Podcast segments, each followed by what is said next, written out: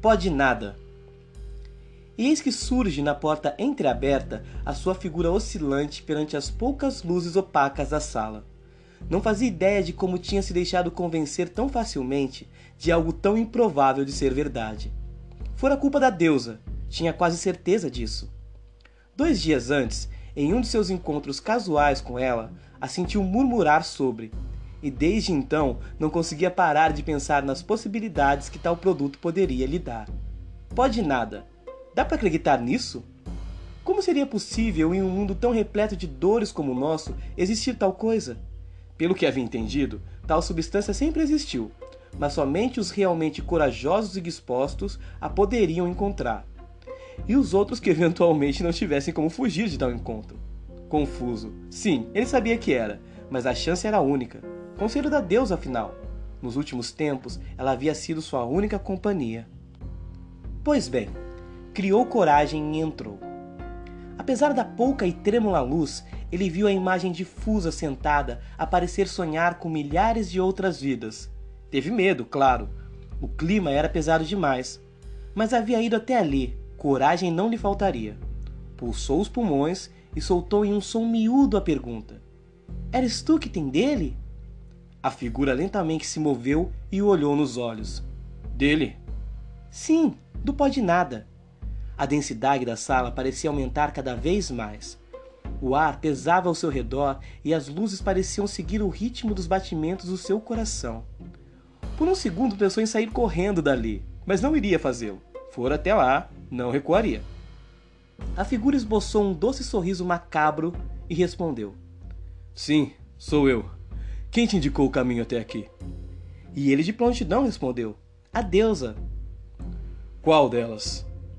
Por alguns momentos ele não entendeu a pergunta. Qual delas? Haveriam outras?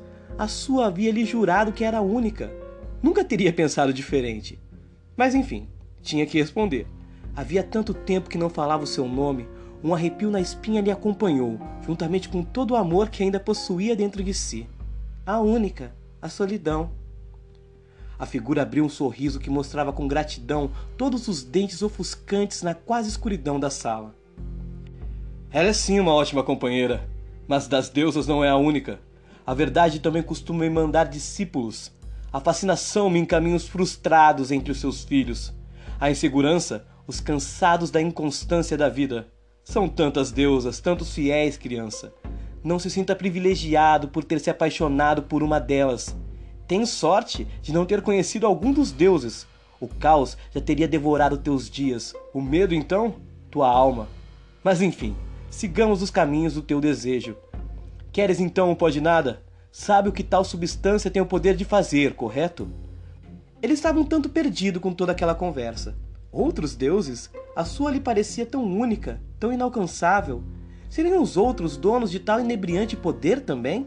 Mas enfim, não era o momento de pensar nisso. Tinha um objetivo: andar até ali com ele e não iria desistir. Sei sim. Tenho o poder de me tornar uno com a deusa. O poder de fazer com que todo o circo que me levou até ela perca a importância. Tenho o poder de me fazer ser a própria paz. Correto. Sabes o preço? Preço? Sim, mas é claro, tal dádiva não teria como não ter um preço. Não, não sei. Qual é? O preço é o desejo. Por um segundo, ele imaginou ver os olhos da figura emanando luz. Deve ser o cansaço, pensou. Qual o desejo? O que tens? O preço é que ele se realizará. Não acho que entendi direito. O que queres, criança? Ser uno com a deusa. Pois bem, este é o preço. Ainda estava confuso, mas acreditou que a figura só queria o desiludir de conseguir o tal pó. Não iria desistir. Pois paga o preço de bom grado. Interessante, pois que assim seja. Se levantando lentamente, a figura se aproximou e o entregou um pequeno frasco, repleto de alguma substância escura. É isso? perguntou meio confuso.